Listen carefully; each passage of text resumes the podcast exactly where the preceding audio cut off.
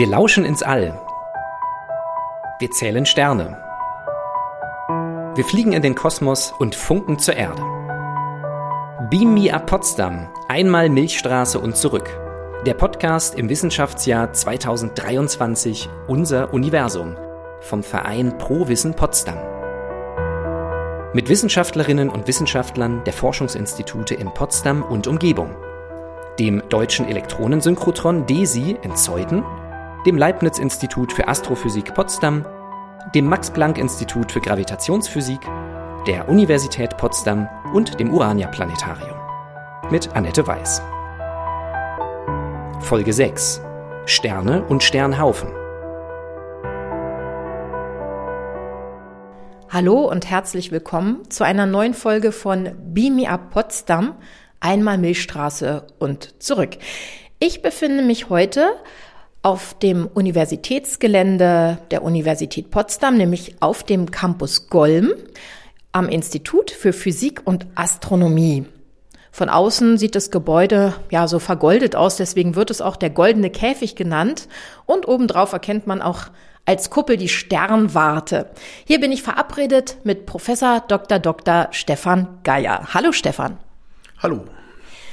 Wir greifen ja heute nach den Sternen und bringen sie zum Funkeln, denn das ist dein Fachgebiet Sterne und Sternhaufen. Ja, also ich beschäftige mich mehr mit den Sternen, manchmal auch mit Sternen in Haufen, aber die meisten der Sterne, mit denen ich mich beschäftige, sind eher isoliert, so wie unsere Sonne. Äh, isoliert nicht im Sinne, dass sie unbedingt alleine sind. Also äh, wir beschäftigen uns auch viel mit Doppelsternen und mit der Entwicklung von Doppelsternen, die sich ja in Teilen ziemlich unterscheiden kann von der Entwicklung von Einzelsternen, wie zum Beispiel unsere Sonne. Stefan, ich habe jetzt was mit dir vor, was ich mit jedem Forscher und der Forscherin am Anfang mache, nämlich einen sogenannten Elevator Pitch. So im Geschäftsbereich heißt es ja, man muss seine Geschäftsidee die Länge einer Aufzugfahrt lang vorstellen, also ganz komprimiert, ganz kurz und knapp. Ich habe gerade gesehen, als ich mich in den zweiten Stock begeben habe, ihr habt einen Aufzug. Ich würde dich bitten, dass wir jetzt einfach mal Aufzug fahren und du erklärst mir während der Aufzugfahrt, also kurz und knapp, was sind Sterne und was sind Sternhaufen. Kriegst du es hin? Nimmst du die Challenge an? Ich versuch's. Dann lass uns mal hier rausgehen.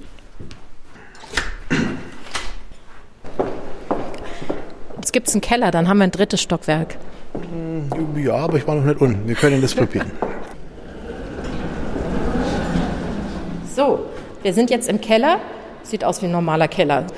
Gut, dann geht es hier in diesen sehr großen Aufzug. Das ist ein, fast ein Lastenaufzug. Stefan, was sind, wir müssen drücken, die Challenge beginnt. Was sind Sterne? Sterne sind im Prinzip Gasbälle, die stabil sind. Sie sind stabilisiert durch das Gleichgewicht ihrer eigenen Gravitation, der eigenen Schwerkraft, der eigenen Masse. Und der Gegendruck wird erzeugt durch die Energieerzeugung im Innern der Sterne. Sterne erzeugen Energie in Form von Kernfusion, Fusion von leichten Teilchen zu schwereren. Und dieses Gleichgewicht zwischen dem Druck, der erzeugt wird durch die Energiefreisetzung der Kernfusion und dem Gegendruck der Eigengravitation sorgt dafür, dass die meisten Sterne mehr oder weniger perfekt kugelförmig sind. Und würde ich sagen, das ist eine mögliche Definition für Sterne. Und das haben wir geschafft in zwei Stockwerken lang. Hervorragend, dann können wir jetzt auch aussteigen. Ein bisschen länger haben wir vielleicht gebraucht, aber so genau ist es ja nicht. Dann lass uns zurückgehen zu deinem Büro. Herzlichen Glückwunsch. Challenge bestanden. Der Elevator Pitch wurde mal wieder positiv von einem Forscher für sich entschieden. So, wir sind zurück in deinem Büro.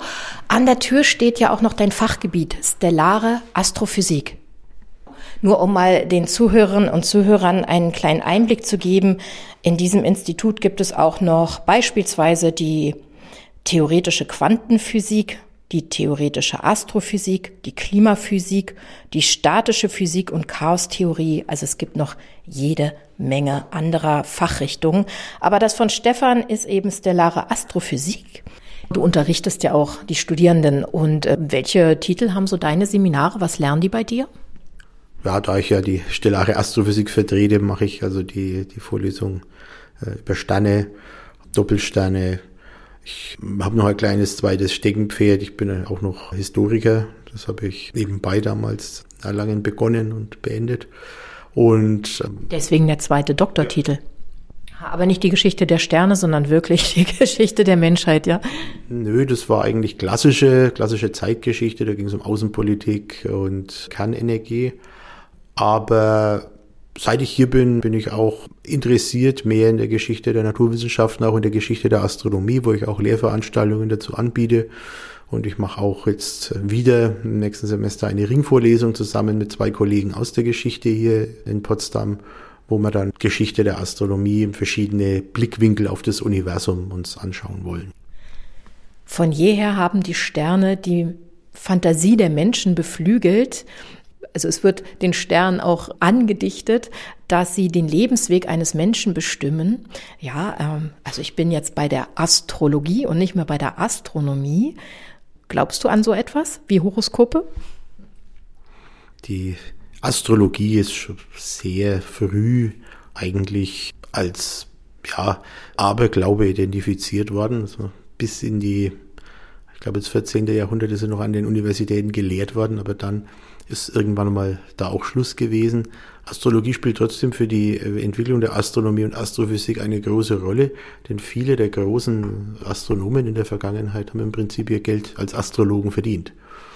Kepler zum Beispiel, auch Galilei, das waren Leute, die teilweise für Königshäuser, für reiche Gönner gearbeitet haben und die waren natürlich hauptsächlich an ihrer eigenen Zukunft interessiert und nicht so sehr an den Sternen selbst. Aber das war natürlich eine wunderbare Begründung auch für die Leute zu sagen, dass sie bessere Ausrüstung, bessere Bedingungen brauchen, um einfach die astrologischen Vorhersagen besser zu machen. Jetzt haben wir schon definiert, was eigentlich Sterne sind. Wie viele Sterne gibt es eigentlich so? In unserer Galaxie, in unserer Milchstraße sind es ungefähr 100 Milliarden Sterne. Und in unserem beobachtbaren Teil des Universums gibt es ungefähr eine Trillion Galaxien. Das heißt, man kann ungefähr eine Trillion mal 100 Milliarden nehmen. Also es sind viele. Das ist wirklich unglaublich. Das kann man sich nicht vorstellen. So. Aber wir können sagen, in der Milchstraße ungefähr 100 Milliarden. Das kann man schon so ziemlich genau bestimmen. Ja, das kann man ziemlich genau bestimmen. Wir haben einen ziemlich guten Überblick mittlerweile über unsere Umgebung um uns herum mhm. in der Milchstraße, auch durch neue Daten, zum Beispiel vom Gaia-Weltraumteleskop. Und das kann man relativ gut hochrechnen. Mhm. Und außerdem sehen wir auch andere Galaxien von außen. unsere Galaxie sehen wir ja nur von innen, ähm, wo man das auch relativ gut abschätzen kann. Ja. Wir haben jetzt die Definition von Sternen während unserer Aufzugfahrt geklärt. Äh, dein Fachgebiet sind auch Sternhaufen. Was ist das einfach nur eine Anhäufung von Sternen oder hast du eine etwas schönere Definition für mich? Im Prinzip sind Sternhaufen, wenn man so will, eigentlich die natürlichere Umgebung für Sterne, denn das ist eigentlich die Geburt von Sternen, die Entstehung von Sternen, die findet in Sternentstehungsgebieten statt. Das sind große, große Wolken aus, aus kühlem Gas und Staub die dann äh, kontrahieren und die dann Sterne bilden. Das heißt eigentlich, die allermeisten Sterne sind irgendwann mal in einem Haufen geboren, also zusammen mit anderen Sternen. Viele dieser frühen Haufen im Prinzip Sternentstehungsgebiete, die äh, lösen sich mit der Zeit auf. Unsere Sonne war auch mal Teil von sowas, aber unsere Sonne ist halt schon fünf Milliarden Jahre alt und ist halt äh, innerhalb unserer Galaxie schon ziemlich weit gereist. Aber es gibt eben auch Sternhaufen, wo die Sterne auch äh, nach einer gewissen Zeit immer noch zusammen äh, gravitativ miteinander verbunden sind. Das heißt, unsere Sonne ist ein Stern oder ist sie ein Planet? Ja, unsere Sonne ist ein Stern. Ganz eindeutig, Punkt. Da gibt's auch nichts dran zu rütteln. Seefahrer orientieren sich entlang der Sterne, Sternbilder beflügeln die Fantasie oder sagen wir andersrum, wir deuten da Sternbilder hinein. Da gibt es ja einige am Sternenhimmel. Orientierst du dich da auch gerne oder guckst du gerne noch ähm, mit mystischem Blick auch ins Weltall oder bist du da schon völlig als Wissenschaftler ganz nüchtern und abgeklärt? Ja, mystisch würde ich das jetzt nicht nennen, aber ich schaue schon gerne in den Himmel. Also wenn der Himmel klar ist, da freut man sich als Astronom. Also da auch, auch wenn man jetzt nicht gerade beobachtet, wenn man rausgeht und sieht den Nachthimmel, dann guckt man schon, versucht sich ein bisschen zu orientieren. Ähm, ich bin da nicht besonders gut, wenn ich ganz ehrlich sein soll, denn die professionellen Astronomen, wenn wir beobachten gehen, das Auffinden der Sterne, das man ja früher über die Sternbilder gemacht hat, das wird heutzutage alles automatisch gemacht von den Teleskopen und von der Software. Das heißt, wir müssen nicht mehr genau wissen, in welchem Sternbild unsere Sterne sind, mit denen wir uns beschäftigen. Und dieses Wissen, das geht dann leider auch ein bisschen verloren. Also viele professionelle Astronomen man heutzutage von Amateuren in die Tasche gesteckt, was das angeht. Orientierung am Himmel. Aber grob, grob finde ich mich schon noch zurecht. Dann steckt euch wahrscheinlich auch Danny in die Tasche. Der ist elf Jahre alt und ich habe ihn getroffen am Planetarium in Potsdam. Ja, und er ist sehr fasziniert von den Sternbildern. Na, meistens sieht man halt immer so einen Einkaufswagen und so einen Roller, Sterne, Menschen, Mäuse, Tiere. Also man kann da richtig viele Figuren sehen. Dann bin ich mit meinem Papa immer auf die Wiese ganz hinten gegangen und haben uns immer die Sterne angeguckt, wenn es so spät war. Das war meistens 23, 22 Uhr. Und wir haben einmal eine Sternschnupper gesehen. Also es war ein schöner Moment. Es ist fast unbeschreiblich, so toll wie es war. Also dazu kann man nur Wow sagen zum Universum. Genau, wenn der Nachthimmel schön klar ist, dann kann man Sterne beobachten. Warum, Stefan, leuchten die eigentlich? Sterne leuchten, weil sie in ihrem Innern Energie erzeugen. Die Energie wird erzeugt durch die Kernfusion, also leichte Elemente zu schwereren fusioniert und dabei wird Energie frei. Und bei den meisten Sternen ist das das leichteste Element, das vorkommt, der Wasserstoff, der im Innern zum Beispiel auch der Sonne fusioniert wird. Und das erzeugt Energie. Die Energie wird dann durch das Sterninnere nach außen transportiert und das sorgt dafür, dass der Stern leuchtet. Gibt ja das Sprichwort, ich hole dir die Sterne vom Himmel herunter oder ja, wir greifen nach den Sternen. Wie weit sind eigentlich die Sterne weg von unserem Planeten Erde? Die Sterne sind sehr weit weg. Wir messen die Entfernung zu Sternen in Parsec. Das ist ein bisschen technische Einheit. Lichtjahre ist intuitive. Das ist also die Zeit, die das Licht innerhalb von einem Jahr zurücklegt. Der nächste Stern, unser nächster Nachbar, ist etwas über vier Lichtjahre entfernt. Das ist schon mit Abstand der nächste. Also die typischen Entfernungen von Sternen, die wir jetzt zum Beispiel untersuchen, die sind eher in der Größenordnung von Hunderten bis Tausenden von Lichtjahren. Und ja, unsere eigene Milchstraße, das ist eine Größenordnung von Zehntausenden von Lichtjahren, was die Dimensionen angeht. Und wenn es dann zu anderen Galaxien rausgeht, dann sind wir bei Millionen, Milliarden. Gut, also es wird noch eine Weile dauern, bis man da mal wie auf dem Mond landen kann oder vielleicht auch nie geschehen. Für euch Astrophysiker ist bei den Sternen vor allen Dingen so eine Masse, die Anfangsmasse wichtig. Kannst du das mal erläutern? Die Masse der Sterne ist tatsächlich der wichtigste Parameter äh, für die Sterne, denn die Masse im Prinzip äh, bestimmt, wie lange die Sterne leben. Denn die äh, Energieerzeugung im Innern der Sterne ist ja notwendig, um die Sterne stabil zu halten. Also man zum einen die Eigengravitation, sozusagen das Eigengewicht des Sterns, das dann genau kompensiert werden muss durch den Druck, der erzeugt wird eben durch diese Energieerzeugung. Und wenn der Stern massiver ist, dann verbraucht er, wenn man das mal flapsig ausdrücken soll, verbraucht er mehr Sprit pro Zeiteinheit. Das heißt, der Sprit ist schneller alle und das bedeutet, dass massive Sterne kürzer leben.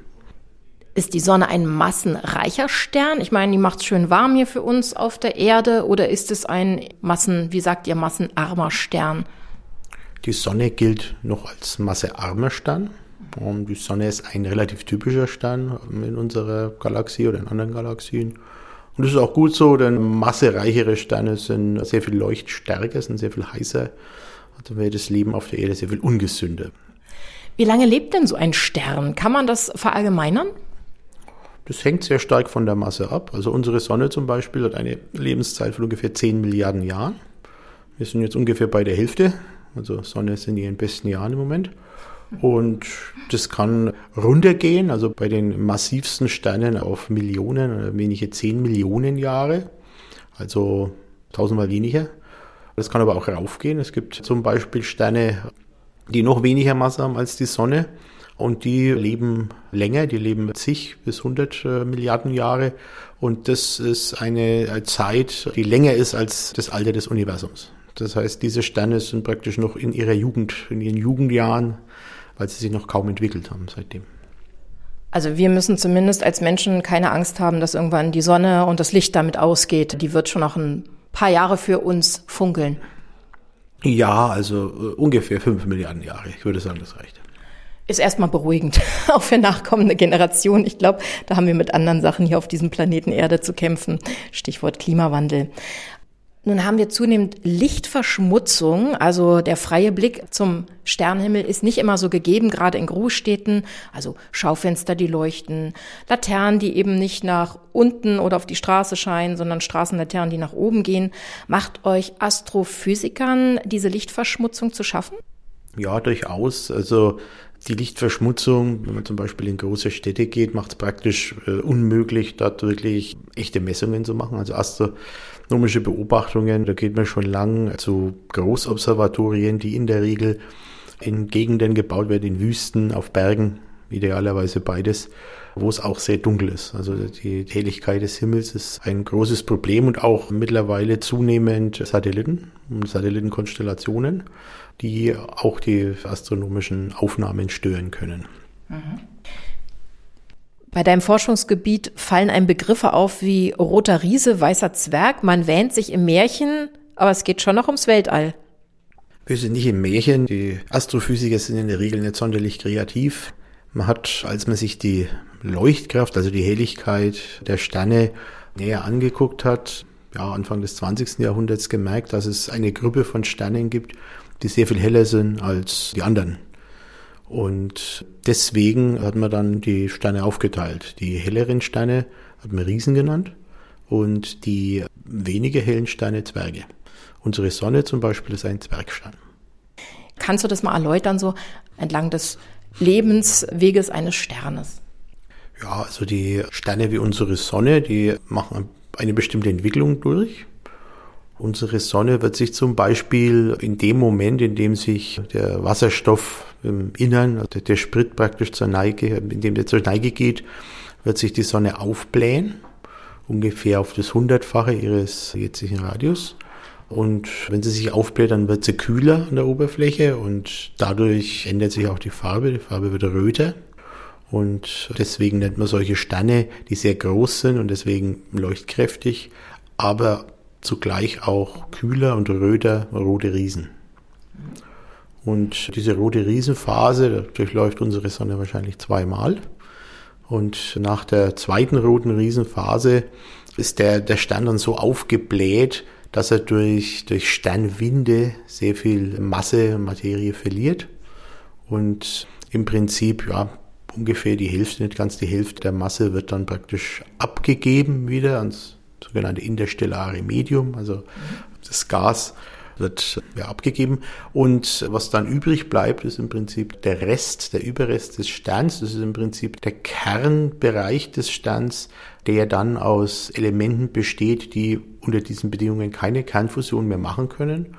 Und das Objekt, das da entsteht, das ist ein sehr kompaktes Objekt und bestehend aus hauptsächlich Kohlenstoff und Sauerstoff.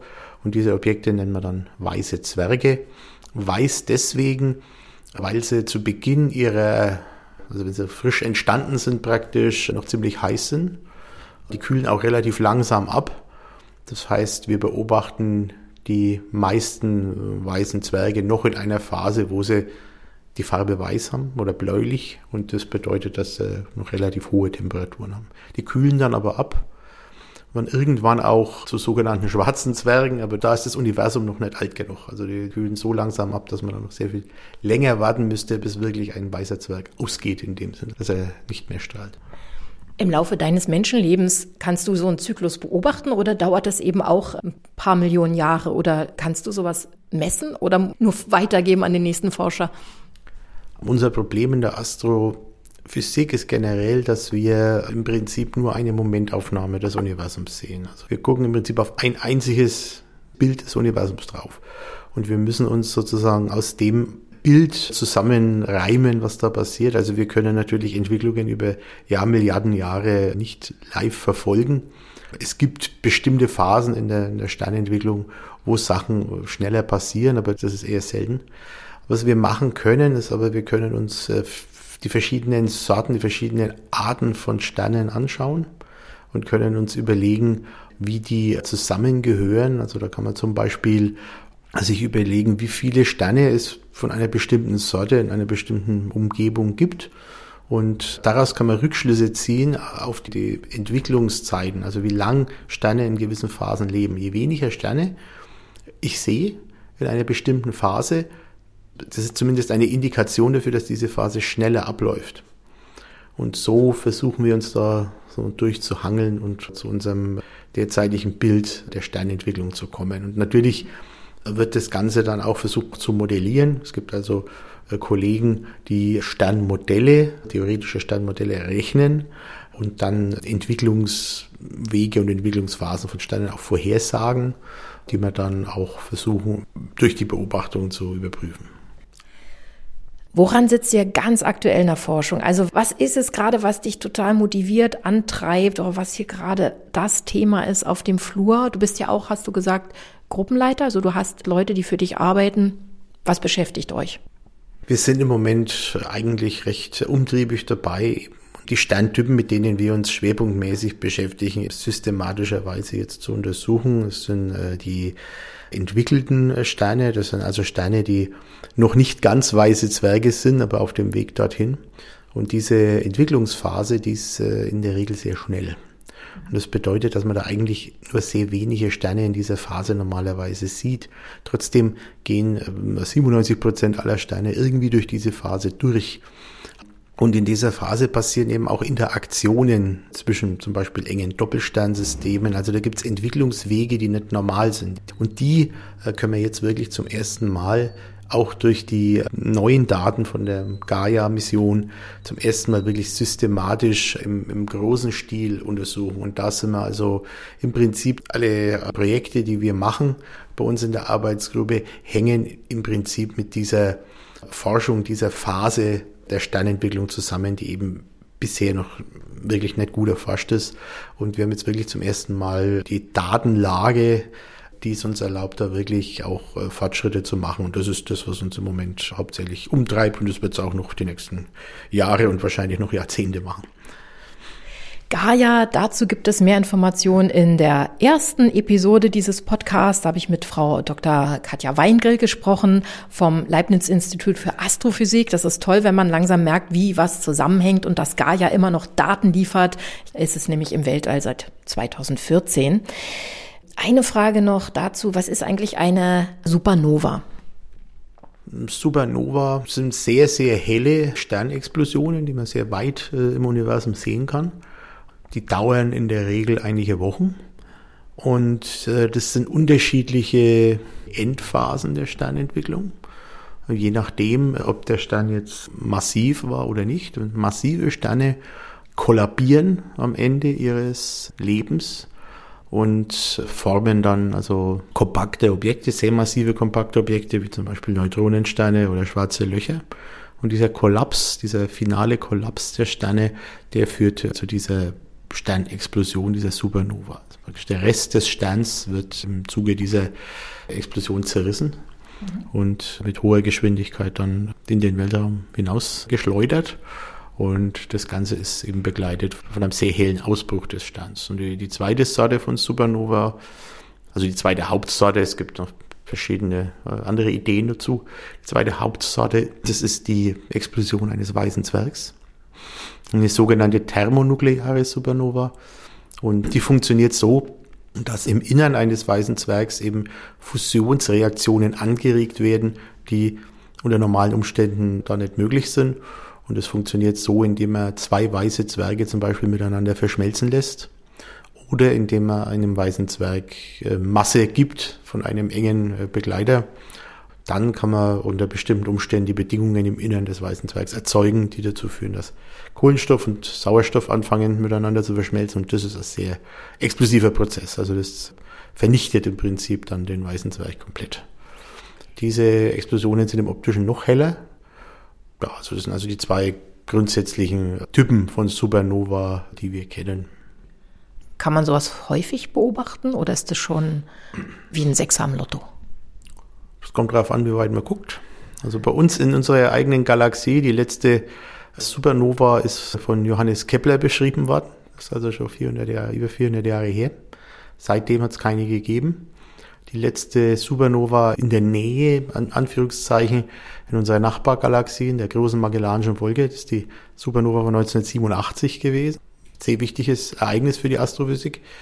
Wir gucken aber im Moment immer weiter raus. Also es gibt jetzt große Himmelsdurchmusterungen, die sehr tief gehen, also sehr, sehr leuchtschwache Objekte sehen können.